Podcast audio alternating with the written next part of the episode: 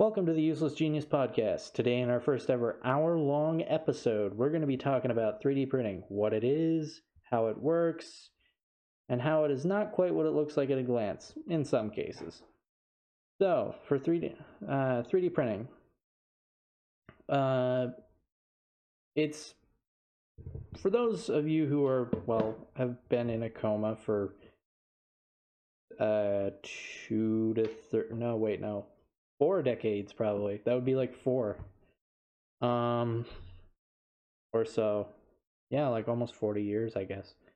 Uh, so for those of you who've been in a uh, coma since well the 1990s probably um, or about the 1990s uh, 3d printing is uh, basically taking files and or taking a 3d file or a 3d part file that's been designed on a computer and putting it into a CNC machine that's made to print uh, 3D parts.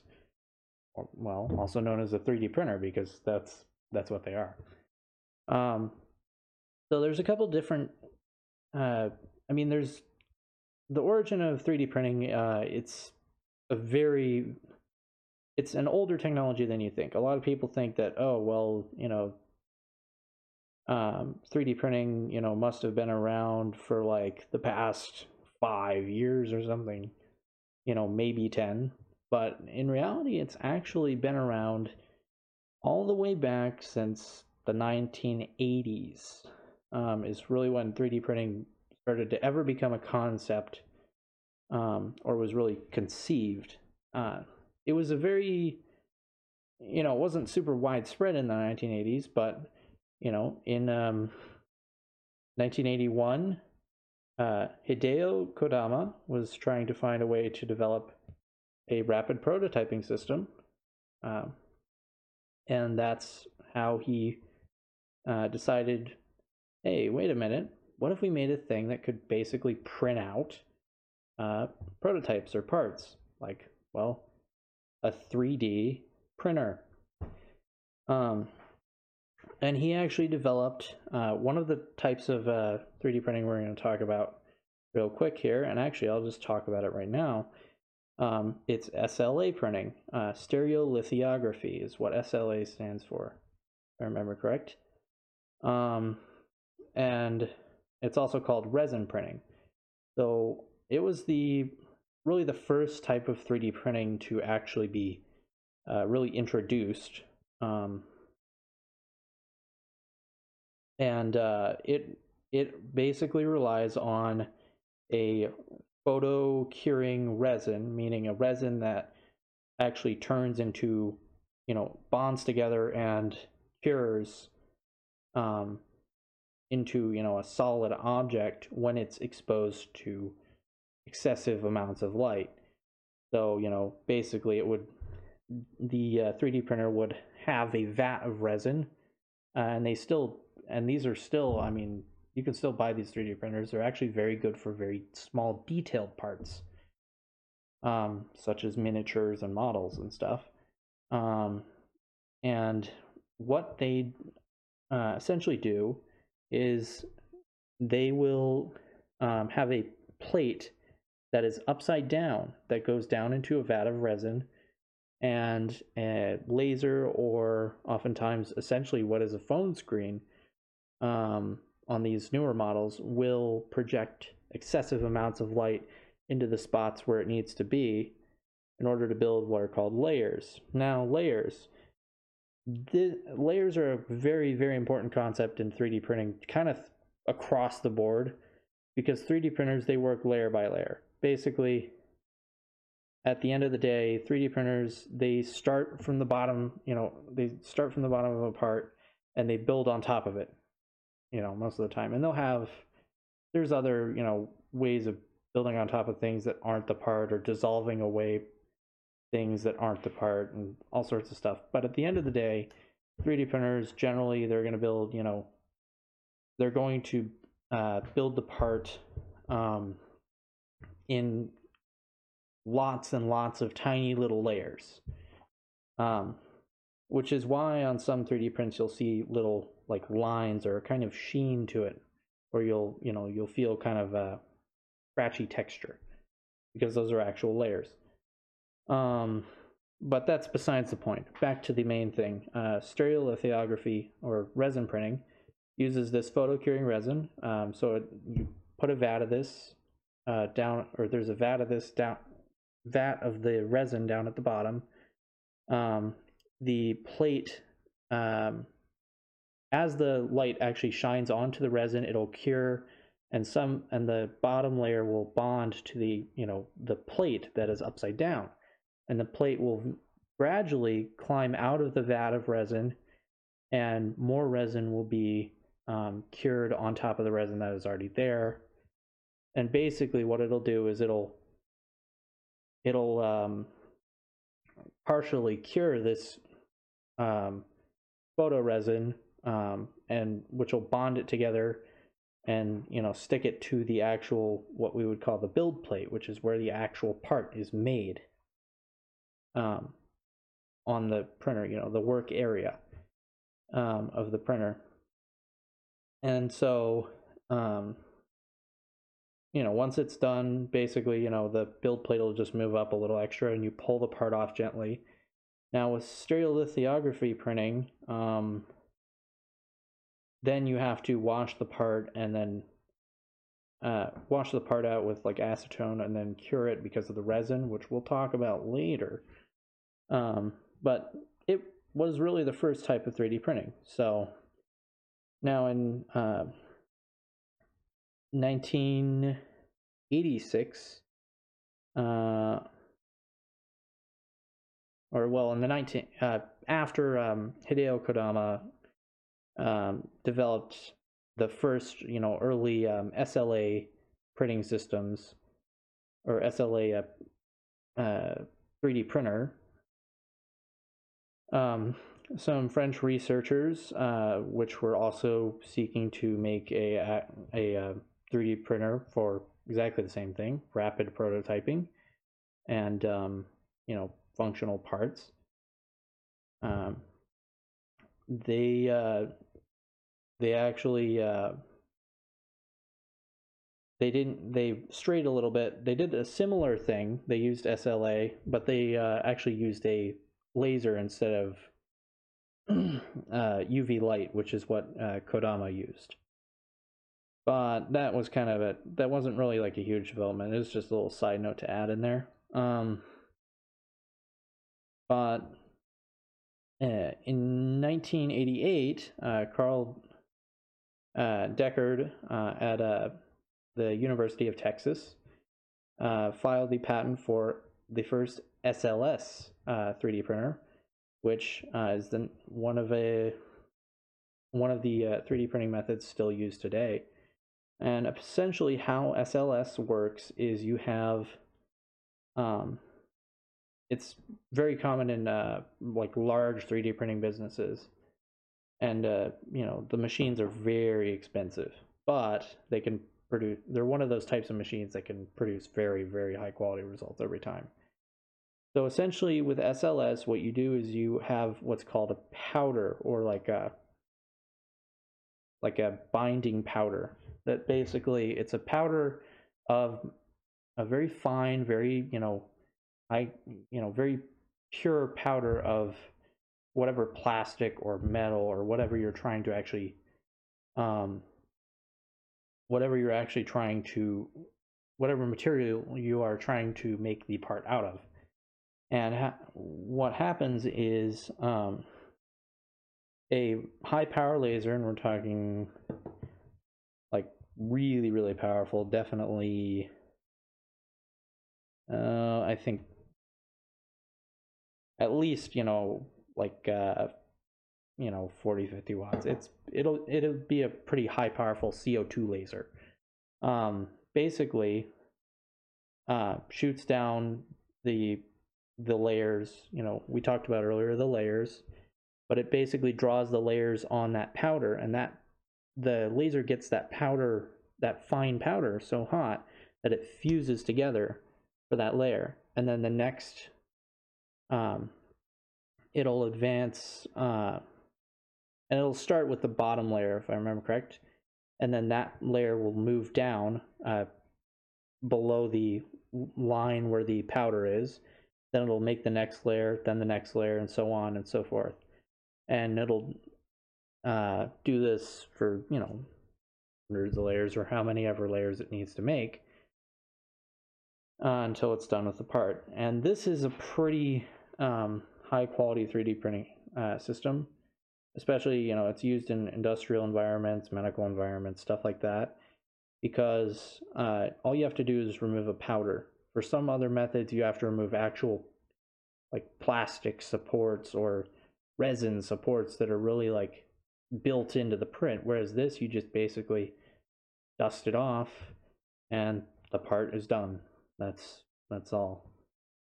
Um, but those um, the next one, which we're gonna talk about, which uh, was really where um, 3D printing started to grow a lot, and this is where 3D printers are, you know, uh, known a lot more. And actually, at my business, we use this type of 3D printer, but uh, we may look at expanding to other ones in the future. Uh, is FDM printing, um, which is FDM is just fusion uh, or bleh, filament deposition modeling, um, which is just fancy terms for we take a string of plastic, uh, shoot it through a hot nozzle, and then shoot it on top of other plastic that's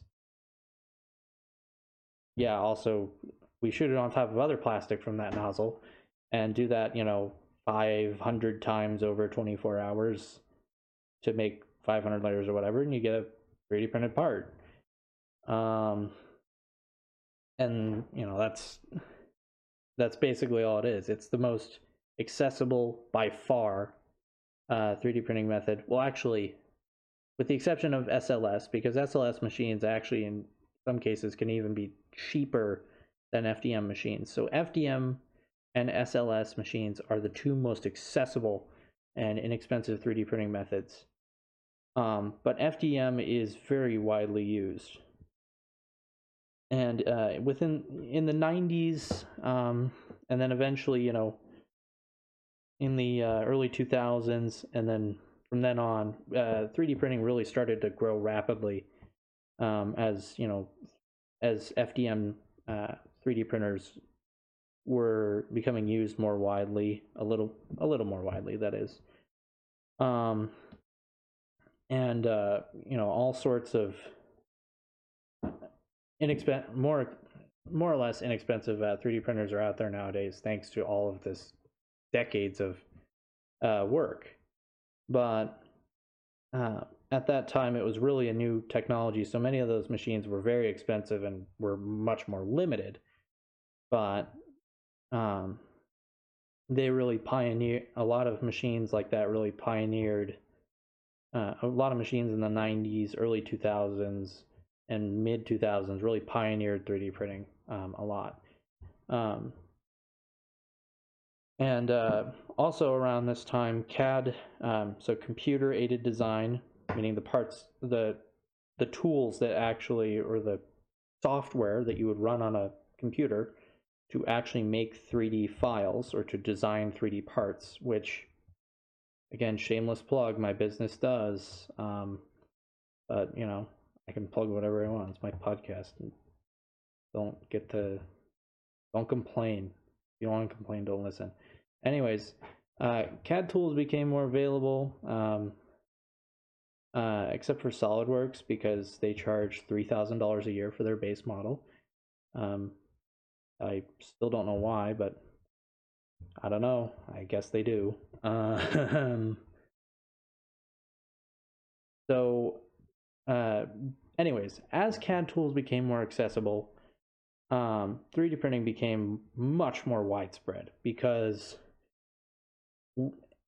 a lot more people started designing 3D parts and you know learning how to design objects and all sorts of things that they actually wanted turned into you know 3D prints and this led to um, kind of you know the boom of 3D printing and you know a lot more really where it started to become popular.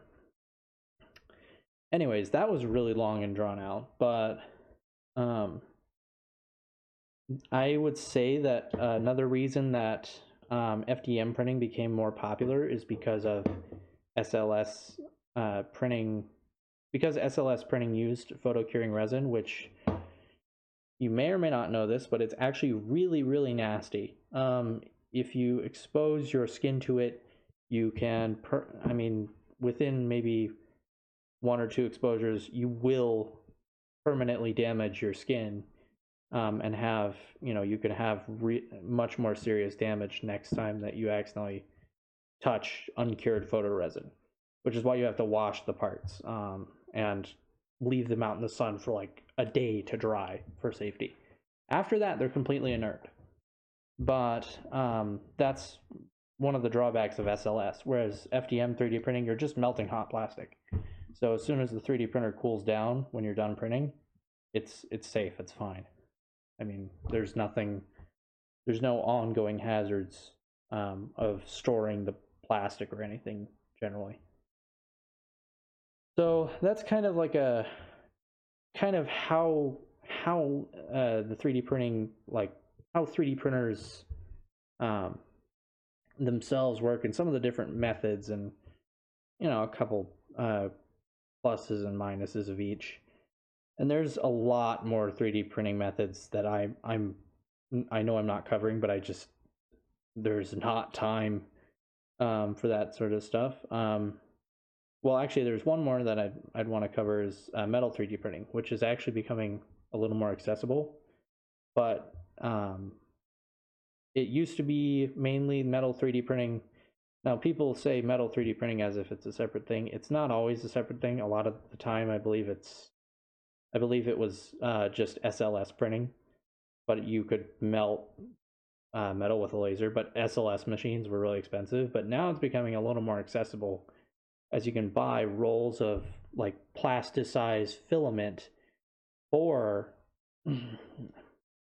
um, FDM 3D printers, which will basically shoot out a bunch of molten plastic mixed with, you know, uh, metal uh, metal filings um, of a very, you know, a very certain ratio of metal filings and very certain sorry there uh, mix of metals uh, to get exactly what you know metal you want. And you take these plasticized parts, you send them to the company that makes that filament, and they will actually uh, what's called sinter them, which means they will take these parts, which are 3D printed plastic with a bunch of big metal shavings in it, and then put them in an oven, which bakes the plastic out while simultaneously melting and fusing that uh, metal together. So, um, metal 3D printing is becoming more accessible um, every day, but the filament for it is still very ex- expensive. I mean, you can go, let's just look it up right now. Um, BASF sells it.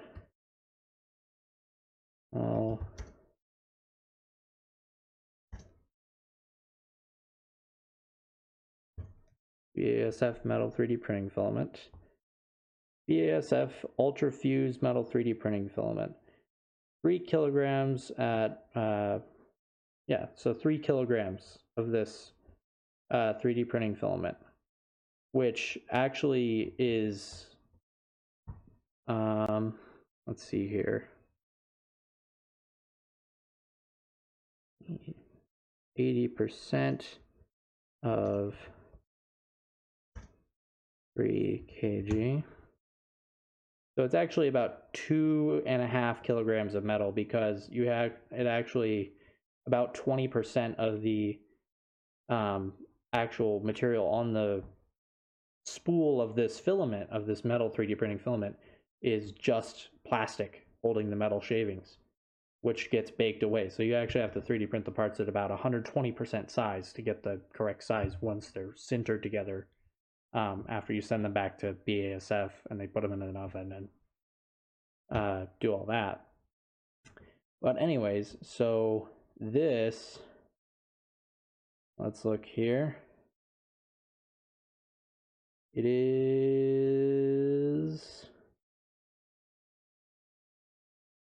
Yeah, $200. So per pound, that would be.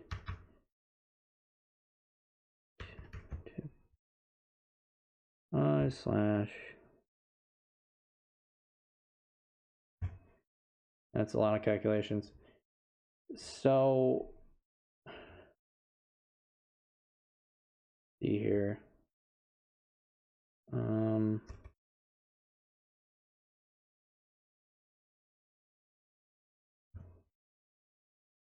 so it's about $80 per kilogram, which is 2.2 pounds of metal, which, yeah, seems like a lot, but um, from compared to 3D printing plastics and other stuff, that's insane.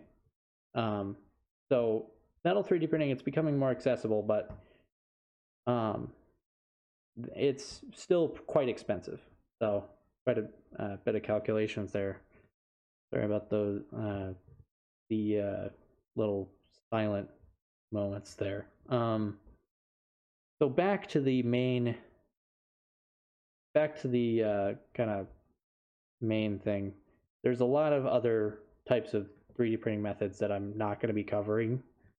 And honestly, most of this uh, 3D printing uh, podcast is probably going to be focused on actually uh, FDM 3D printing because that's what we have most experience with. But some of it will be focused on other types. And I mean, you know, uh, SLA 3D printing we are also somewhat knowledgeable on and we're planning on getting into in the future but it is you know you have to be very careful with it. It is actually quite uh, hazardous. Um, there's a lot of hazardous chemicals involved with SLA printing, um, which is why it's taken so long. Um, here. So some other types of 3D printing uh, that I might not be covering, or that I'm not covering. I mean, there's uh, PolyJet 3D printing. There's yeah, I can't think of any others, but there's like a bunch of there is a bunch of other types of 3D printing. Um, and there's many different ways to make a 3D object. It's just that simple by building up materials. There's just many different ways to do that. And, you know, making a 3D object doesn't necessarily constitute 3D printing because 3D printing is additive manufacturing. Um, so some things like CNC machines, they're not 3D printers and nor are they, you know, 3D printing anything just because they're making a 3D object. They're actually, you know, for some cases, like a laser cutter. That's a laser cutter. It's subtractive manufacturing because what it is, what is it doing? It's taking a laser, it's literally vaporizing any material that it should not be on the part, and then leaving behind material. So there's a difference between additive and subtractive manufacturing. I figured I would point out. Um, and it might be a common misconception that people don't really notice. Um, so with that, it's a shameless plug time. Ad break. And speaking of 3D printing, this podcast just so happens to be sponsored by Johann 3D LLC, which offers 3D printing services laser cutting services, and CNC services, along with CAD design and part drafting services. And uh, oh yeah, my paycheck. Um, think that we'll uh, think that our company will be expensive uh, because we're based out of the U.S. Think again, because we use a proprietary computerized quoting and pricing calculation system that allows us to manufacture parts at a price you'll love even in low quantities or one off parts. It doesn't matter. You get a good price every time. Uh, we offer wonderful customer service, and you're always talking to an actual human whenever you're contacted by us. Um, oftentimes it's me. Um, and to top it all off, um, well, we've mentioned this before, we're completely based within the US. So head on over to www.johann3d.weebly.com and use code GENIUS in the quoting form. Just put it in the uh, extra comments or questions box, doesn't matter, and we'll automatically apply a 10% discount to your project.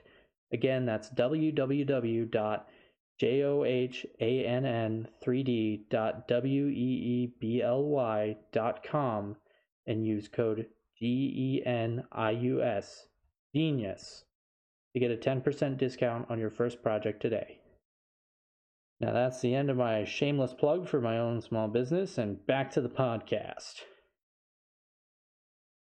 So, um, we're going to be transitioning over to FDM 3D printing because all the other 3D printing methods are awkward and just yeah, it's it's a very a lot of very complicated stuff. But what we do have experience with is FDM uh, 3D printing. So, uh, simple type of 3D printing.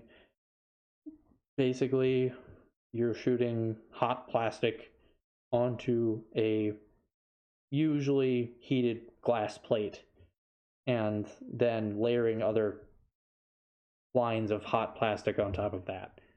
And then after a while, you end up with an actual part. So we're going to start off with how these 3D files are actually loaded or what they are. So what is an STL file? Um, some of you may or may not have heard about an STL file. An STL file is a, uh, well, I believe it stands for stereolithography file.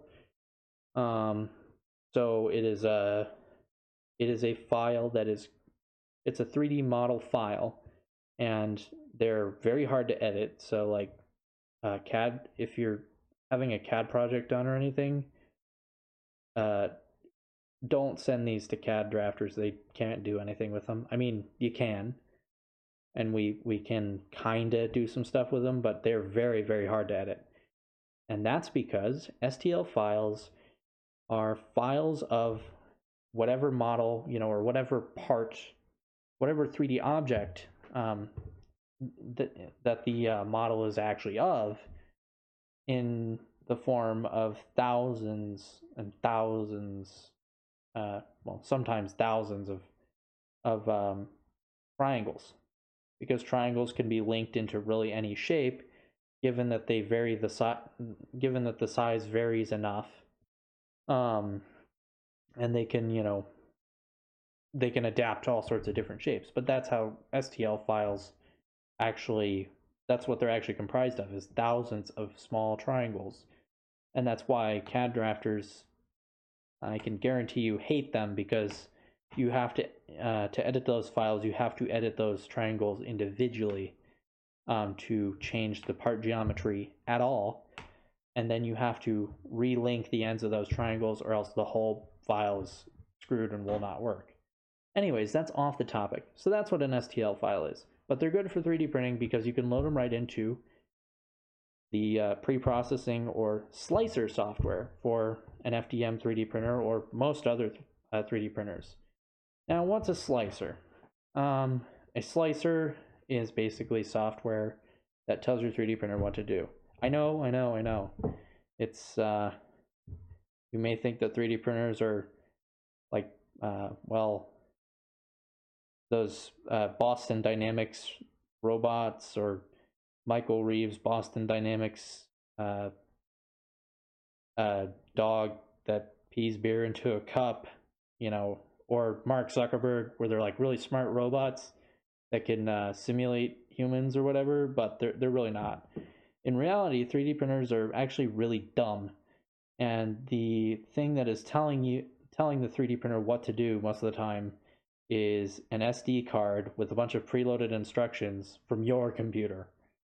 Um, so how we load files for 3D printing is we actually take the STL file and plug it into the software called a slicer, usually made by the 3D printer manufacturer. They have their own, oftentimes they have their own crappy little proprietary version, which is sometimes usable. Um, and, you know, there's also ones that are open source that support multiple types of printers, um, and you can set the parameters for your printer. Um, and basically, what it what this slicer does is it takes um, the part that you're trying to make and it breaks it down. It slices it into hundreds, depending on the layer thickness. Um, so, meaning how far up the 3D printer actually goes after putting the layer of plastic down or a line of plastic down. um, depending on how how small that layer thickness is or how big that layer thickness is, you know, you can have really high res part that's you know takes forever to print, or really low res part that takes like five minutes to print. Um, and you know it's it's a lot of um, there's a lot of uh, things that you can change in slicers as well. I mean, you can change temperature, you can you can change um, speed, you can change the speed that the 3D printer moves at for, and even down to which speed it moves for certain steps. So if the 3D printer is just moving from one place to another and not printing anything, it moves at this speed.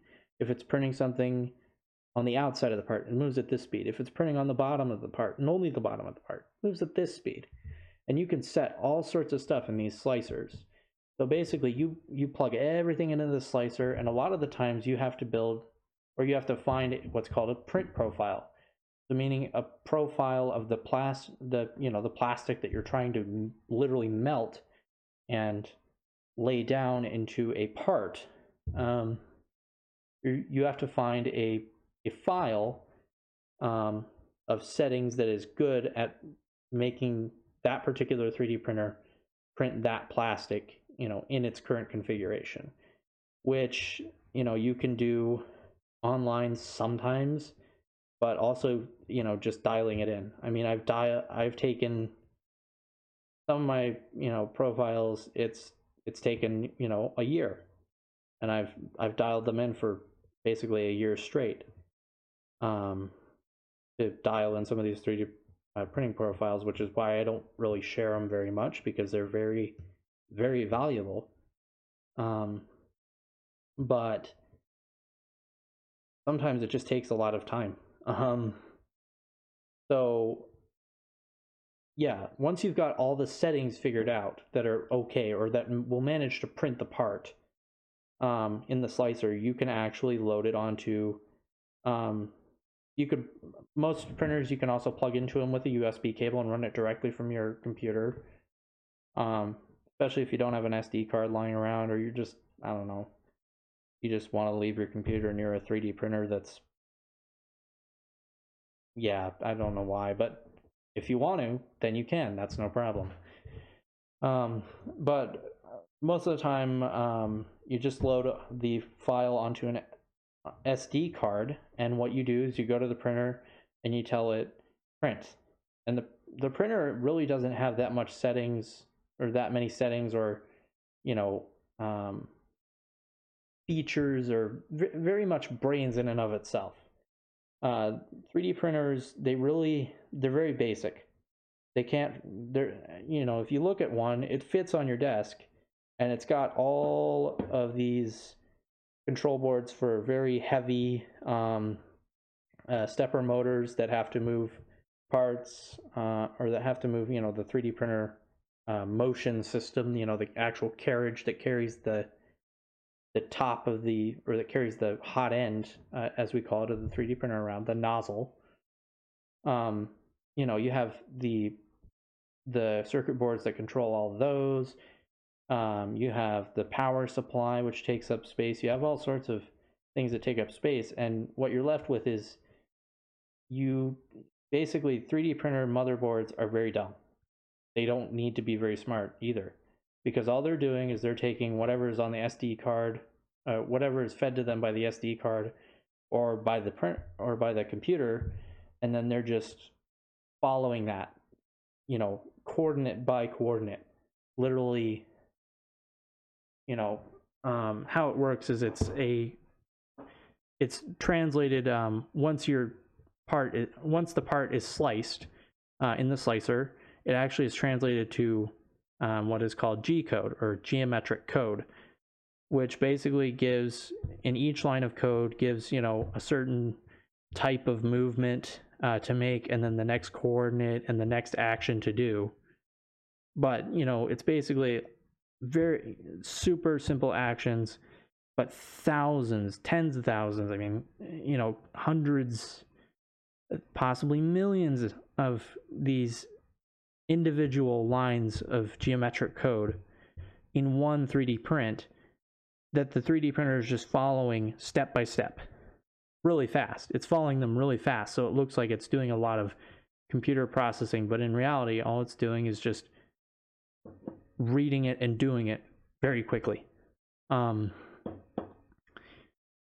so that's um, what 3D FDM 3D printers are actually doing, and that's why you know you have to load the file onto an SD card and stick it in the printer and all that because it actually is just literally reading the SD card and copying it exactly. Um, so you know it's I guess you could say it's plagiarizing the SD card or whatever. Um, so that's how uh, the slicer works, and that's a very lengthy explanation. But there's, you know, it's it's a very, it's a very um, uh, it gives you a lot of room to uh, experiment with settings. The slicer is where you know all the settings and all the things that really really affect um, besides the quality of your machine because there's good machines, there's bad machines. I mean, you can get some 3D printers for $80 from China and they're going to be bad. Um, as opposed to, you know, say if you want to go to, you know, you want to go to, um, uh, like a, you know, if you want to go like get a huge 3D printer that's made by a reputable manufacturer, like say if I wanted to get a Modix, um, big 60 3D printer, which is a huge 3D printer, but it, it's made by, you know, a reputable company. It's got linear guide rails on it. It's got all this all these bells and whistles that make it really accurate, really high quality every single time. Um, whereas some of these machines that you can get for really really cheap, they're good for like you know, beginner stuff or to have on your desktop lying around printing printing away, you know, uh, fun little things. But, you know, professionally, they wouldn't really work. Um, because, you know, that on top of the slicer that you use, the only other thing that really matters is the actual quality of the printer itself. Um, which will really affect, you know, it can affect your print quality um, quite a bit, actually. We started off with a very uh, well, we got a 3D printer uh, for free. Um, we started off with that, and it, you know what, we managed to make it print, and we still have it lying around. Uh, we're still planning on making it run a little bit just for fun little projects or whatever, not for commercial use. But um, it was a it was a printer that cost $170 as opposed to a printer that costs like $500, which instantly just drastically improve the print quality um, without even you know doing any settings or dialing in anything. Um, so sometimes upgrade equipment upgrades make a quite a big difference. But you know, the other thing that makes a difference if you've got the top of the line equipment or if you've got decent equipment and it's not printing right, check your slicer because the slicer and the actual settings that you're setting on your computer to make the file that goes into the 3D printer or that the 3D printer reads and copies, um, which also includes the temperatures and the speeds, by the way. Um, so it actually automatically turns on the heaters and stuff to the right temp uh, temperatures and all that. Uh, specifies that at the beginning of the geometric code uh, file. Essentially, um, if the equipment that you have um, is decent, you've got decent quality equipment, so you know, let's say you bought for three hundred dollars an Ender three plus uh, or an Ender three uh, 3D printer. Very very common 3D printer from China. They're kind of mid you know mid range uh, 3D printers. They're about three hundred bucks, and they're pretty good. They're they're a good standard for 3D printing, and they make good parts. Um, as a matter of fact, at our business, we use Creality machines, but we don't use Ender. Th- well, we had an Ender three, but um, we actually use a little bit bigger machines, um, and we're planning on maybe switching from Creality to a different uh, 3D printer company that can provide higher capacity machines in the future uh, when we decide to get more machines. But uh, as for right now, and uh, pulling back to the main topic. Um, when uh, so basically, yeah, if you if you're 3D printing and um, your machine is de- decent quality at least, um, and even if it's crap quality and you're getting bad prints and the machine works, you know, at all, um, it it's probably something that has to do with how you're slicing the files or how you're processing it or how you're setting up the plastic. And that's you know no one's fault. It's just it's just something that's tedious and has to be dialed in and no one wants to share it. And everyone's greedy and you know myself included i want to sell the print profiles. I wouldn't uh, just give them away. They're so valuable. They took so much time to make. I mean it, yeah i would i would definitely only sell them probably for a very high amount of money and you know SpongeBob, me boy, I just can't give these away for free. You see, I, I, wouldn't. I would lose too much money. Arr, arr, arr, arr. Anyways, um, so that's kind of that. Uh, that took way longer than that should have. But the uh, next thing uh, after that is what actually happens, um, and, and just kind of a little insight what kind of happens when you send a part to a manufacturing company? Um, now it depends. Um, right now, Johann 3D LLC is kind of a smaller to mid-range uh, business, but we're planning on growing this business consistently for a long, a long time, and becoming a much larger business in the future, hopefully. Um, but the larger businesses they'll use you know automated quotes they'll have hundreds of employees and they'll be able to get stuff done you know really quick. They'll charge a lot more because they've got to pay for a lot more stuff a lot more employees more expensive machines higher quality stuff. But that's just what you're paying for. So companies like this you know this would be like xometry protolabs um, other companies like that but the thing about those companies is, you know, they charge a lot. Um, they really do charge a lot because they've got to pay for a lot and they're large corporations. And if you're just Joe Schmo on the street and you need one 3D printed part, sometimes it's better to maybe and not to.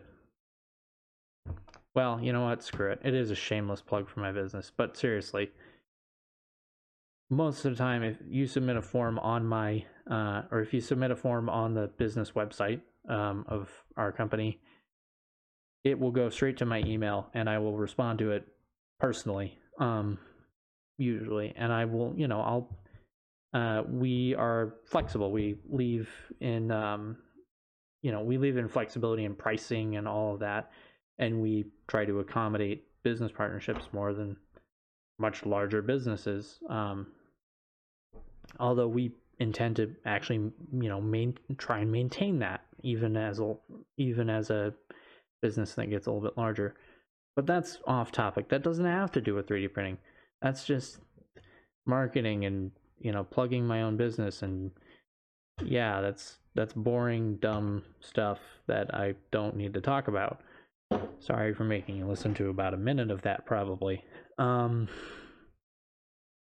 so when you send a part to a manufacturing company, maybe like our company, basically I will take your part, I'll put it through the slicer, and then I'll take that and um, take the parameters from the slicer, or it'll automatically take the parameters from the slicer and send it through my proprietary software, um, which will take any parameters for costs, you know, materials, electricity everything I, it's not just the plastic you have to pay for. You have to pay pay for equipment wear you have to pay for replacement parts which is included in equipment wear. You have to pay for time that employees spend starting the 3d printers and removing the parts from the 3d printers and throwing them in the packages. You have to pay for the packaging. You have to pay for the shipping. You have to pay for the tax. You have to pay for paypal fees. On and on and on.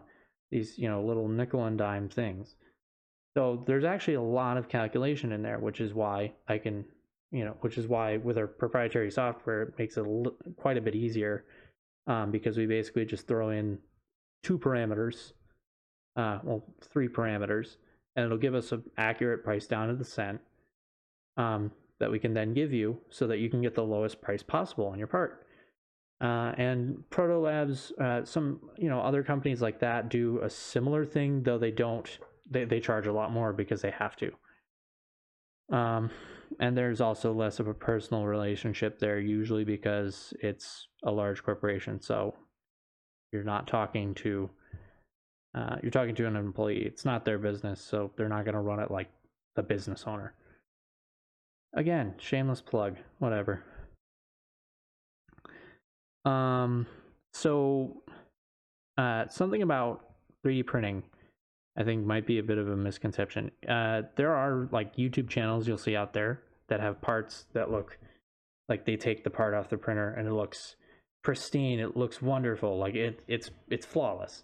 And yes, it's possible to do that. Is it very, very, very, very difficult, time intensive, money intensive, and just a nightmare to do? Like your life has to be about 3D printing and nothing else at all to do it? Yeah, yes, that's exactly it. But you can, it is achievable with uh, FDM 3D printing. Now with resin 3D printing, it's a little bit easier to get like a higher surface finish and some other types of 3D printing like SLS and all that.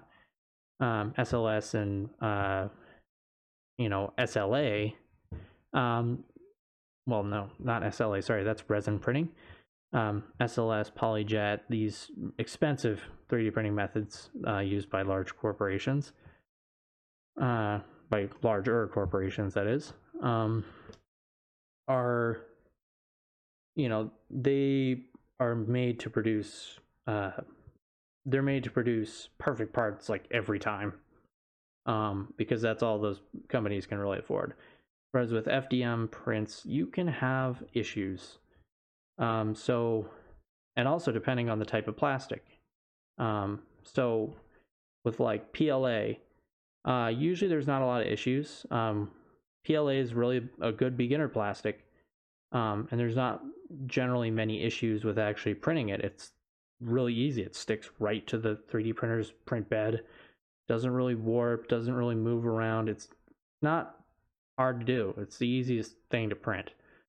Um, um, but then when you're starting to look at actually like mechanically or temperature, uh, uh, mechanically strong or temperature resistant parts or parts that, you know, aren't just, uh, you know, PLA, um, then that's when you start to get into complicated stuff.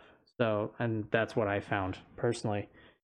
So, like, uh, PLA it's a very, very easy to print plastic. It's not very temperature resistant. If you leave it in a hot car, it'll warp and it'll warp and disfigure um, the part to the point of no return, it'll be a ruined part. And it's technically biodegradable.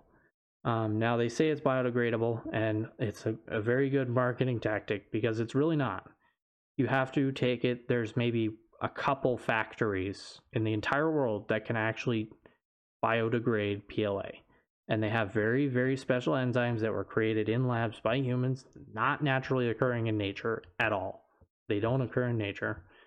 Um, and they have to uh, industrially um, dissolve PLA plastic um, to actually, you know, biodegrade it. But it's technically biodegradable. And it is made from, you know, like corn and other starches.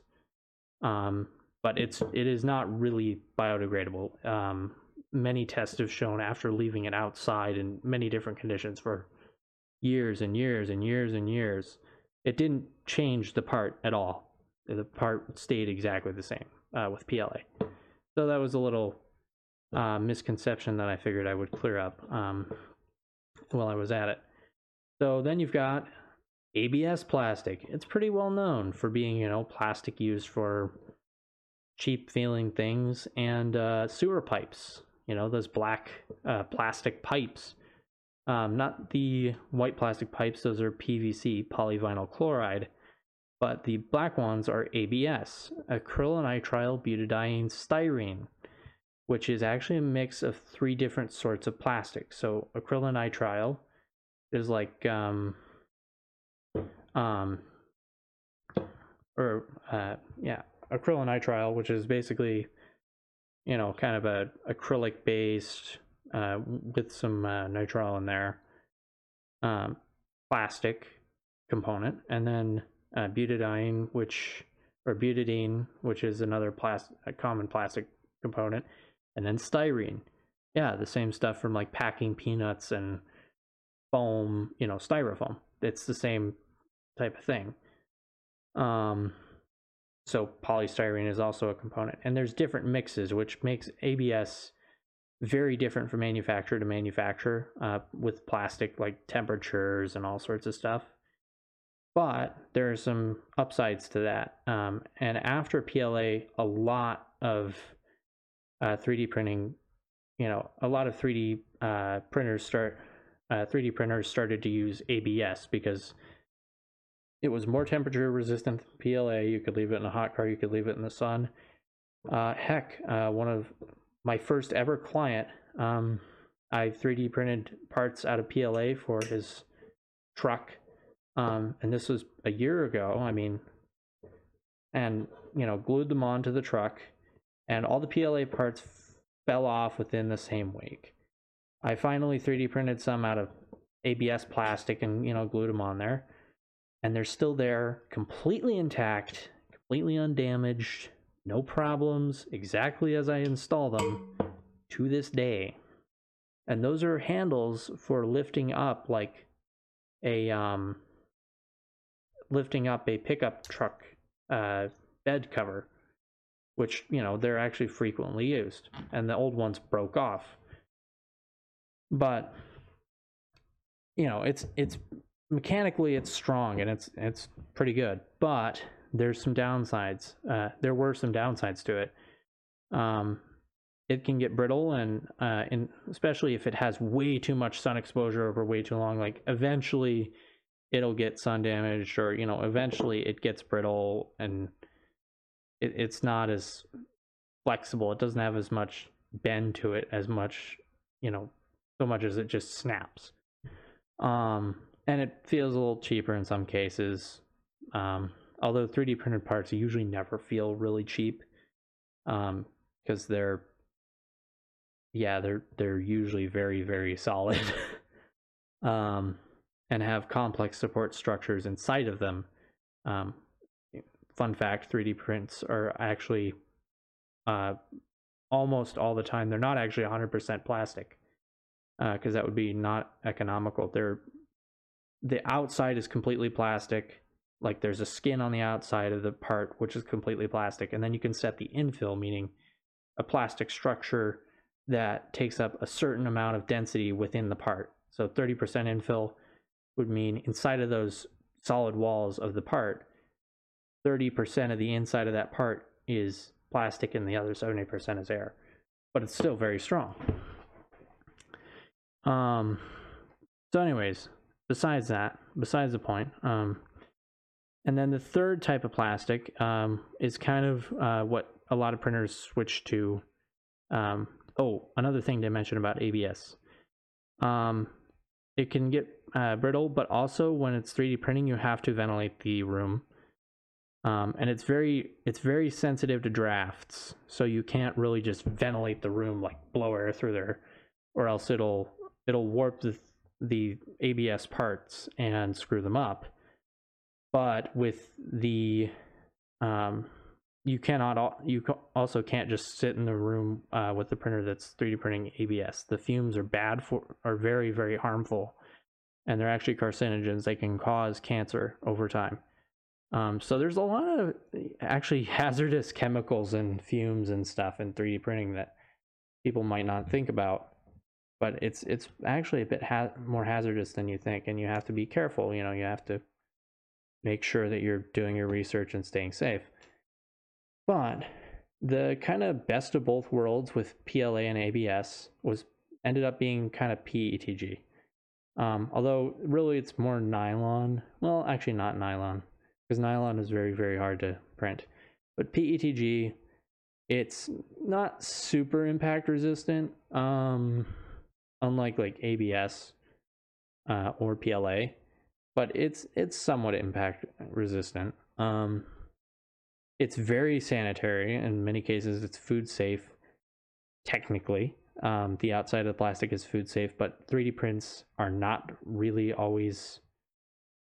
They they can be food safe, but it's it's a little bit hard to do. Um, and uh, you know, but PETG was also very temperature resistant. Um, you know, more temperature resistant than PLA. It won't just warp uh, randomly in a hot car or something. Um, and it's it's sun resistant too as well. And also another nice part about it is unlike ABS, you can 3D print it wherever you want. It doesn't matter. It's not a it doesn't emit any fumes, nothing. It's not a carcinogen hazard or anything. Uh, PLA when you print it, you might uh, smell a bit of like a sugary smell almost. That's because it's like made of actual like starches uh, in the plastic. But it's you know the uh, it's mostly inert, um, and so is PETG. But PETG just has no smell. It it doesn't give off any fumes, which is nice. And in case you're wondering what the actual um, chemical names, um, so I said uh, acrylonitrile butadiene styrene ABS um, was the acronym for ABS. PLA stands for polylactic acid. Um, so lactic acid, which is kind of a naturally occurring uh, acid, and then poly, so meaning it's formed into a polymer or plastic chain. Um, ABS is, I believe, it's like a um, it's a thermo. It's it's a different uh, kind of family of plastics. Um, it's not a polymer really. Whereas PLA, it's more of a it's a, it's a polymer, you know, it's a lactic acid polymer.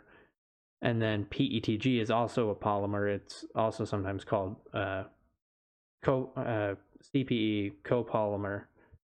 Um, or yeah, it's there's a lot of different names for it, but it is a polymer. Um, and PETG, um, if you actually take a disposable water bottle um, and look at it, and you see the, a recycling mark, you know, the little recycle sign that says PET. That's what this is. This is PET, but the G uh, stands for glycol, um, which is or glycerin, uh, if I remember correct.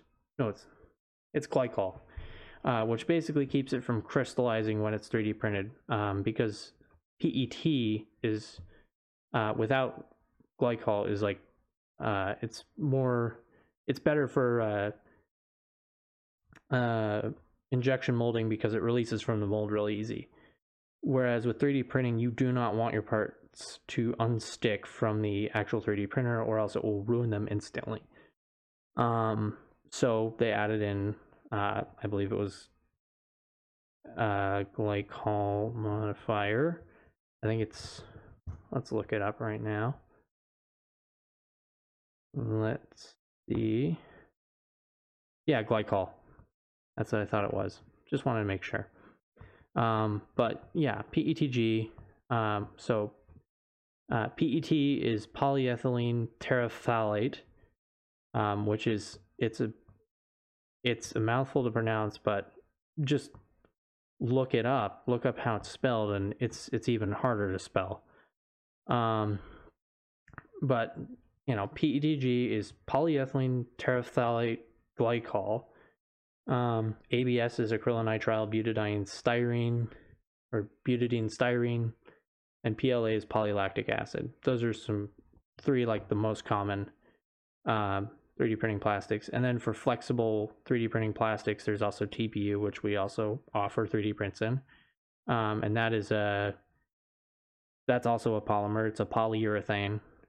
Um, so it stands for thermoplastic T, uh, or it stands for thermoplastic TP, um, uh, polyurethane.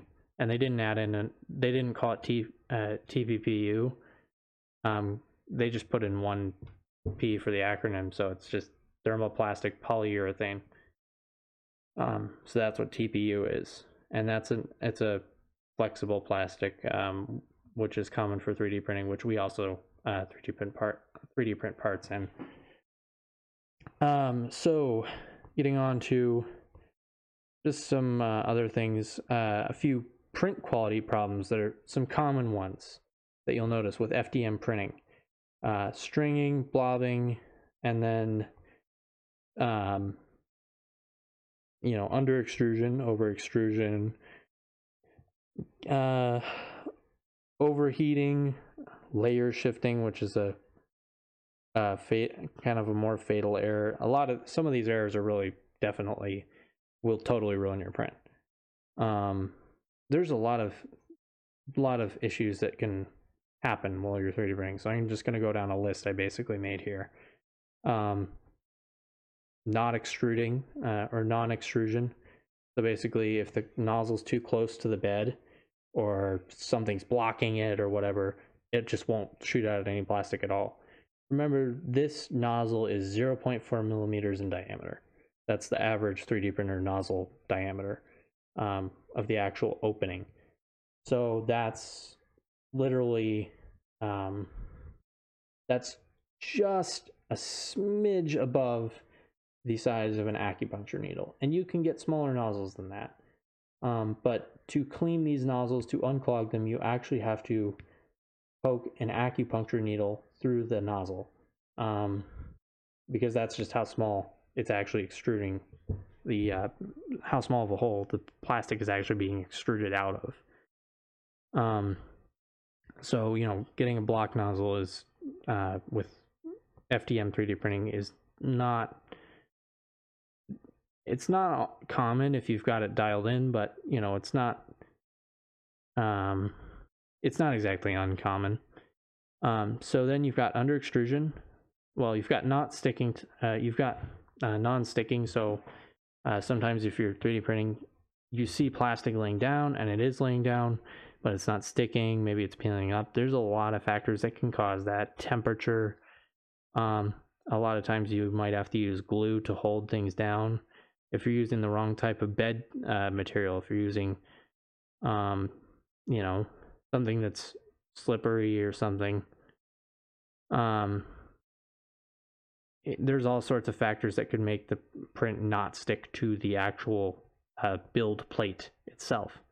Then you've got under extrusion, so you've got so the part works successfully, but then there's gaps in the printer or in the actual 3D printed part because there's not enough plastic coming out. Um, that can be caused by 3D printer errors um, or you know mechanical failures that cause the printer to not be able to push enough plastic through the actual nozzle um, because it does manage doing that with an actual extruder motor um, an ext- and an extruder that actually pushes this this basically this uh, um, eighths in, about maybe eighths inch thick, or well, one sixteenth of an inch in diameter uh, plastic string through a hot nozzle. Um, so you know, if any part of that extruder mechanism with the motor on it is broken, you know, often you can see under extrusion, or you can see gaps. Um, you can see um, layer separation and splitting you can see, you know, uh, where it stops extruding in the middle of the print. That could also be caused by running out of plastic. Um, there's all sorts of issues that can be caused by that. And um,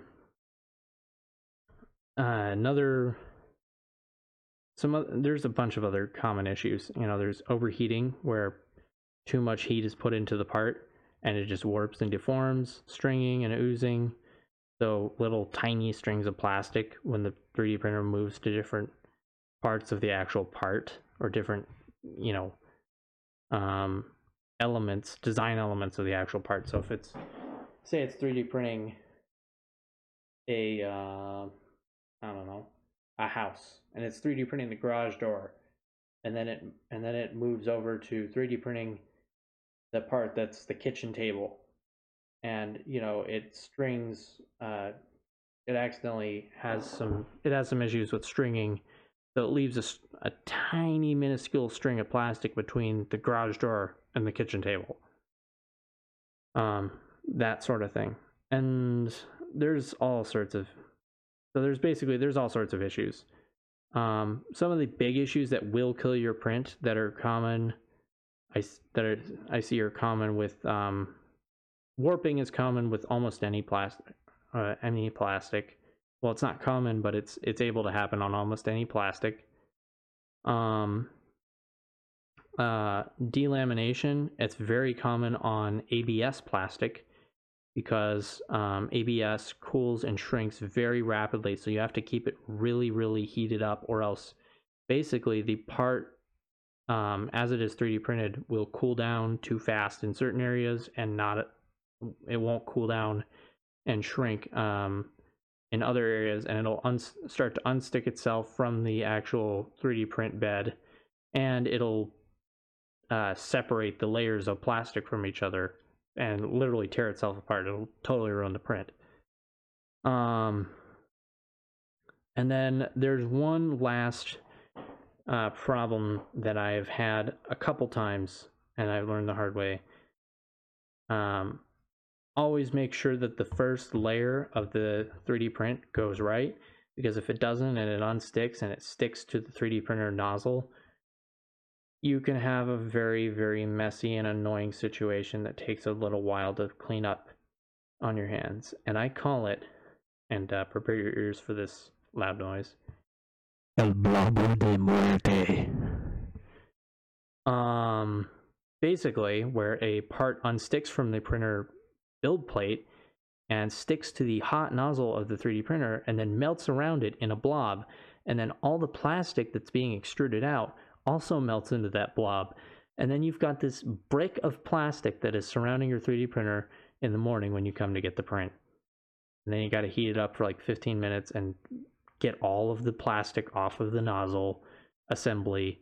And it it is a pain in the butt, but it I've had to do it a couple times before, and you know eventually you just know how to do it.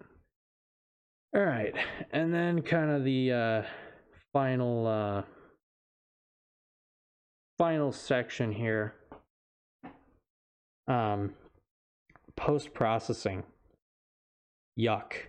It's it's there's um so with post processing, um basically what it is is you're taking the part off of the 3D printer, and because you know maybe it has some blobs or some strings or some goodness knows what going on with it that you know ne- needs to be cleaned up before it goes out to a customer or it goes you know on your shelf or whatever.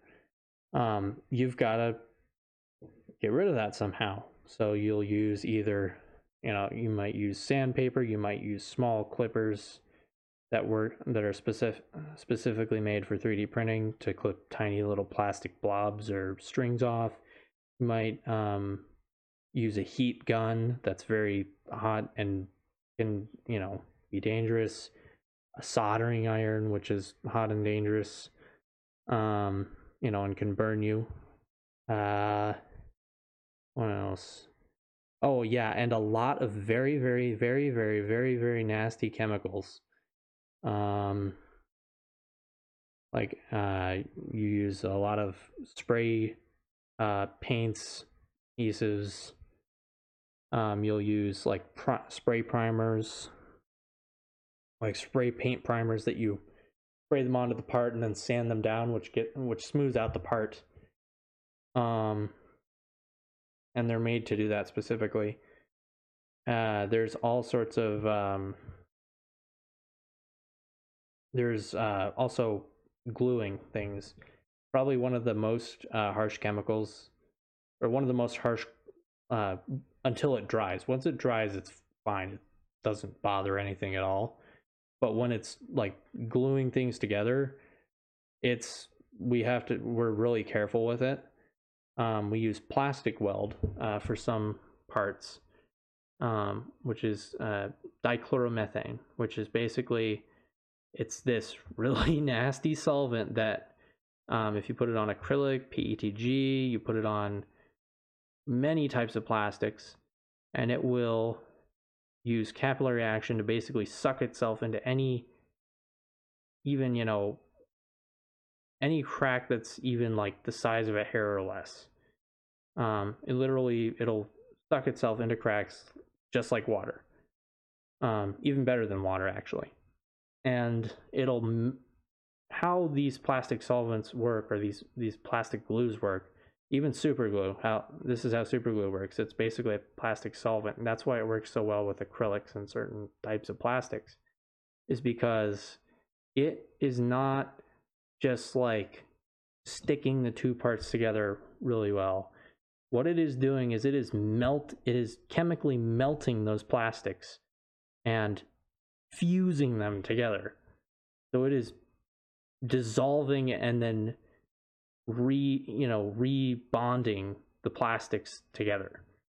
So that's why you know like super glue works really well in some cases or dichloromethane which basically if i take an acrylic piece and an acrylic piece and then i put dichloromethane you know in between the edge it will literally melt those two edges of the acrylic pieces together and refuse it together as one acrylic piece and it will be permanently fused that way. It's not stuck. It is they're they've literally been welded. Um, you know, those two parts have just been chemically melted and then refused into one part. Um, so you know, there's some pretty nasty chemicals that you got to watch out for. Um, and again, remember that SLA resin as well for SLA printing. That stuff uh, you can use it for smoothing 3D prints as well, but it is nasty if you touch the uncured resin, so the liquid resin, um, just a couple times and it gets on your hands and you leave it there, it will damage your immune system and um, you will no longer be tolerant of that resin at all. So next time you're exposed to it, it will affect your bodily. You it will yeah, it will affect your body a lot worse, like exponentially worse than before. And that's just like getting it on your finger or whatever and not washing it off for five minutes or something. And maybe do that three times or something. And there you go. Next time you get it on your finger, you'll get violently sick, start throwing up, and you'll and you'll have some issues then. Um so with all those wonderful chemicals out of the way, uh, ways of staying some things to stay safe. Uh, kind of a last little thing to wrap up here. Um, how 3D, uh, uh, here's kind of how uh, 3D printers, at least FDM 3D printers that we use, um, keep safe. Um, with so basically, what you have is you have a very very hot nozzle and a very very hot build plate because the build plates are heated too up to 110 degrees Celsius, which is uh, in most cases up to 110 degrees Celsius to Fahrenheit